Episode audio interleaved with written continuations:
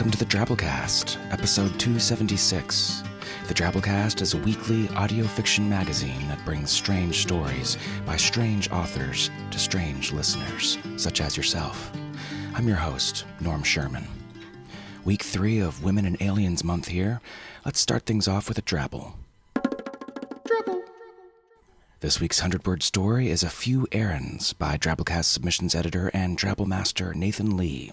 Read his vast plethora of 100 word stories at his website, mirrorshards.org. Visin paused upon entering the store. He wasn't used to the full body tactile sensations yet, although he was more or less a master of bipedal locomotion and a tolerably confident user of opposable thumbs. Visin consulted his list. Pick up groceries. He glanced around. The array of shelves was dizzying in sheer number. He began to feel nervous. Then he read farther eggs, milk, bread. Visin relaxed and smiled. He navigated to the dairy section, pondered his choices, and hefted one carton briefly before replacing it. This human thing is gonna be a cinch, Visin said, beginning his search for eggs.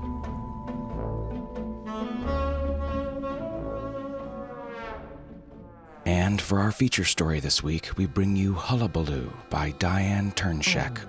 Diane teaches physics and astronomy at Carnegie Mellon University.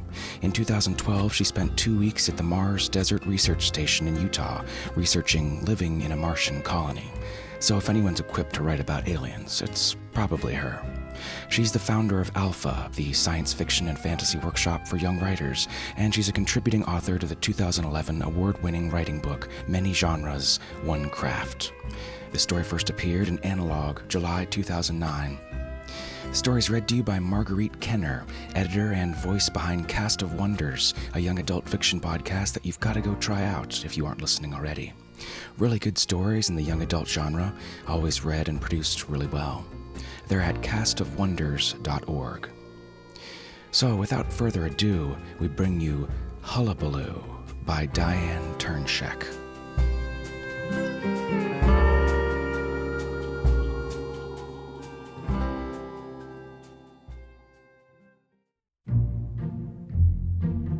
The town council meeting was split down the middle. Hullabaloo colonists on one side and Fenella Elane Tyne on the other.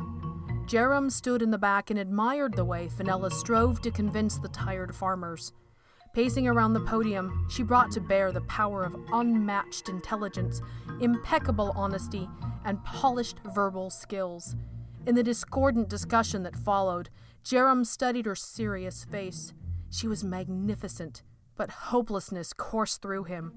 She didn't have a chance of winning over anyone to her side, and he did not have a chance of winning her. A red strobe light cut through the hall. Immediately the crowd silenced. From his position at the back of the dome, Jerram unsealed the soundproof hatch, giving entry to the very last of the colonists to arrive workers and their families from Loose Lips Ridge. He purposefully left the door open wide while the stragglers quietly found their seats and removed their earplugs. It was the least he could do for Fenella. The loud, random outbursts they heard through the doorway were on her side. Hey, Joe, give me a hand with this. Oh, shit! What's that noise? Why are you doing this? But, Mom. Be careful, Jerram. Look at those little creatures. Oh, shit! What was that noise? Ooh. Show yourselves! Who are you? Careful, Jerram. Patches of brilliant blue, green, and gold fur decorated a small animal that crept up to the door as if to spy on the meeting. Jerram ignored it. As uncomfortable as he was in the spotlight, he hesitated until all eyes in the room were on him. Then, moving with studied precision, he forced the hatch closed, sealed it, and redraped the soundproofing patch. Then he faced Fenella, transferring all the attention he had garnered to her. Fenella stared hard at the colonists before speaking again. Do you want to listen to that every day of your lives? I dare you to try it tomorrow. The noise level of the mimers has increased in the months we've been here, with no sign of forgetfulness on their part. Fenella punctuated her points with finger stabs at the household leaders. Even with the shush laws, at the rate that they're picking up our occasional dropped word, this glorious planet will soon become a cacophony of copied voices, unable to support a sane, intelligent, hearing population. Avoidance of speech is not the way. We must act. Jerram had to break up several fights during the discussion that followed. Weary muscles made for frayed tempers. Show yourselves, Blazon and Achoo! to were booed when they tried to speak.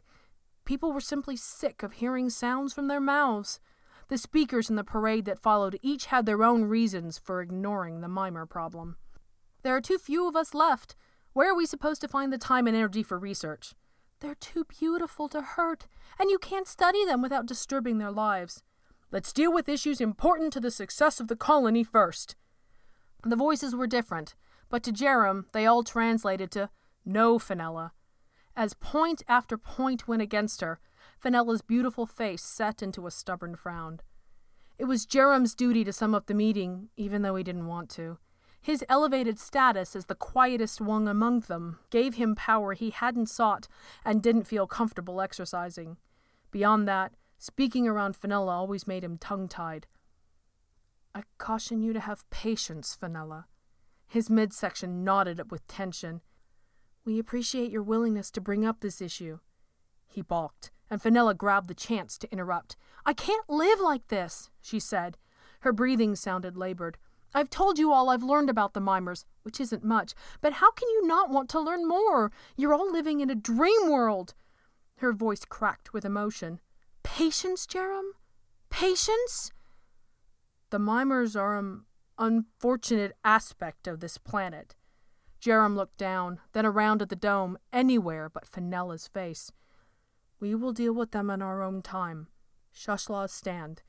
M- m- meeting adjourned. Jerram found himself being hustled by the crowd to Fenella's side. A precious moment of intense eye contact was terminated abruptly as she slammed the strobe light button. His love for her was unspoken again. Jerram caught the glaring looks as people were forced to truncate their sentences in the middle, but Fenella didn't seem to care. She yanked the hatch open and strode stiff backed into the night. The next day, Jerram decided to take Fenella's challenge and work without earplugs. The mimer's jewel colored fleece stood out cleanly in the scrub forest surrounding his fields. They held their tails high, their resplendent plumes and trailing feather puffs bouncing as they swung in the branches. The dazzling streaks of blue and gold were radiant against the tangled gray hullabaloo vegetation. Jerram, like everyone else, instinctively reacted to them as animals of value just on the basis of their looks. Their voices mocked him as he primed pumps, sluiced fields, and hauled Terra egg bales. The racket followed him from job to job, never letting up, never letting him think the clamor of the colonists' initial reaction and their unthinking spoken understanding paced crop row with him. Sigma Draconis was high overhead when Jerram took his first break, a sit down job mending UV flux damaged panels. One mimer scampered down and perched almost within reach. Jerram's nose itched. He breathed in deeply, trying to catch the mimer's scent. Nothing. The damp, rich, terra mauded soil and his own sweat came back to him, but from the mimer, nothing. Its luminous eyes tracked his every move. Be careful, Jerram, his mother's voice said. That one always got to him. Who are you? It said. Who indeed, he wondered. Just a guy trying to do his job, when the mimer mimicked Roxy's involuntary orgasmic outbursts, he hurled a stone near it, scaring it away, but the echoes around him were merciless. He threw down his tools, stomped to his flyer, and let the gathering wind drown out the piping din. The homesteads were set up in pie shaped wedges, the farmhouses close to the center. Jerram passed, oh shit, clearing, and veered left at, but mom, Knoll. Planetary landfall had been a shoddy, disastrous affair, with a contingent of scientists bearing the greatest losses. The number of colonists that had survived was miraculous thanks to the thick, springy vegetation they had crash landed onto. The farmlands, the only portion of the planet that had yet been explored, lay near the center of the large southern continent. The same dense, fast growing brush that had saved them was now damning them to farming hell.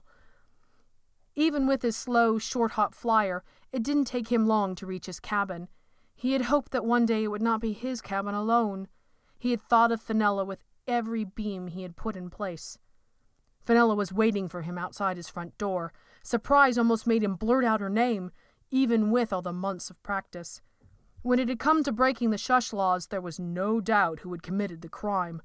Mimer betrayal of the transgressor was instantaneous, and the evidence was conveyed like spreading ripples in a pond.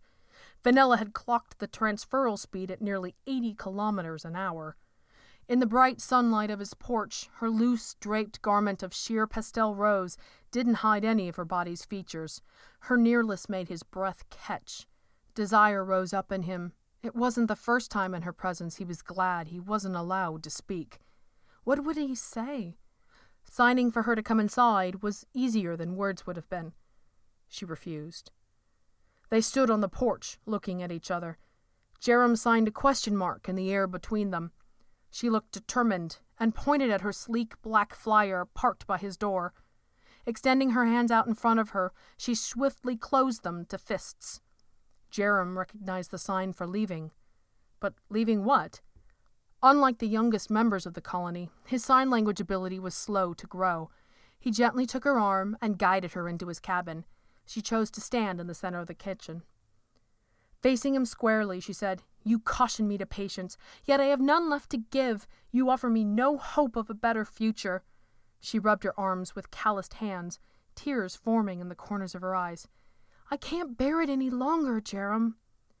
He ached to take her into his arms, but how could he if he didn't agree with her? He tried instead to keep her talking, hoping that somewhere in their conversation they would find common ground. I thought I came to terms with the voice of my my my mother months ago, but today, hearing her so clearly without the plugs, it was hard to take. She gave him a sad smile. You went without earplugs? I'm so sorry, Jerram. I miss her too. But think of this. What if the mimers are sentient beings? What if they advocate using non-violent means to drive invaders from their homeland? We have so little data to go by. Do they tell you to be careful, Jerram, more than they tell that to the rest of us? She paced up and down the constricted space.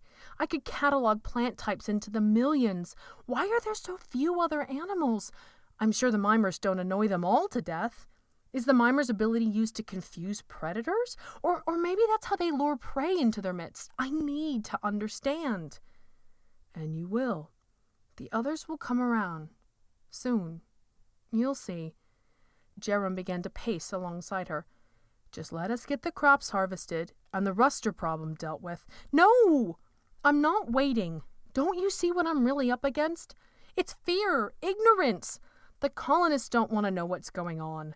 That's why I'm forbidden to make sense of this new world. And you, Jerram, you're as stubborn as the rest of them. How long would I have to wait until you came around? Her challenge hung in the air between them. I'm leaving, she said with finality.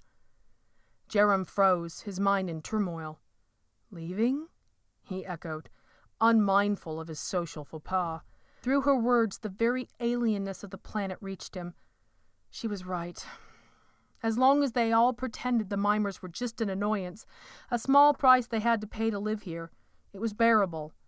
Her agitating had brought out a stubborn streak in the colonists. If only he could talk freely with her, but the words wouldn't come out. Leaving? he mimed. Oh, Jerram. I'm leaving the safety of the colony. I'm heading out alone to study them in their natural habitat. If I don't make it back, just know that I love you. Then she kissed him. So unexpected was it that his head hit the wall behind him. Off balance, he clutched at her, his hands finding purchase on soft curves. It was too much. Her warmth, the pressure of her body leaning into his, and the flowery scent of her loose hair. The overwhelming sensations damned him to motionlessness. Fear kept him from responding, lest he turned a moment. He was still reeling when her teary, Goodbye, Jerram, reached him and then she was gone. By the time he staggered through the door after her, the black flyer was a speck above the trees. Without earplugs, he felt challenged by the suddenly alien mimers. Watch out! Be careful, Jerram. Oh, shit! Who are you? Why are you doing this? Jerram climbed into his flyer. It didn't have the speed or the range to follow her. He feverishly fiddled with the controls. She didn't respond to the visual radio. Of all the future paths he'd imagined their lives taking, none included her disappearing alone into the unexplored wilds. Fearing for her life, he raised the flyer to the roofline of his cabin. With a heart pounding leap, he was standing, balancing on the apex. There was only one way to save her for Fenella, for posterity. Gathering all his courage, Jerram shouted from the rooftop Fenella, I love you! I love you! I love you. I love you! I love you. I love you. I love you! I love you. I love you. I love you! I love you.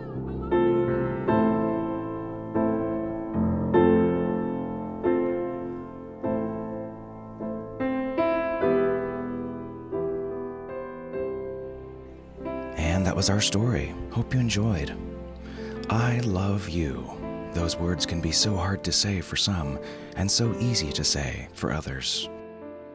Reminder one more week to go in the Drabblecast People's Choice Awards. Hit up forums.drabblecast.org or the Drabblecast Facebook page to vote for your favorite story, art cover, and Drabble of 2012 from the finalists in the last round listed there. The winner receives the Drabblecast Sacred Chalice of Glory and will be super appreciative of your support, I'm sure. You've got till March 25th. All right, moving on to our 100 character story winner this week. First time winner, Horst Ragnarok, with this one here. His crime was subject to the jurisdiction of Poseidon. As is tradition, he chose the means of punishment firing squid.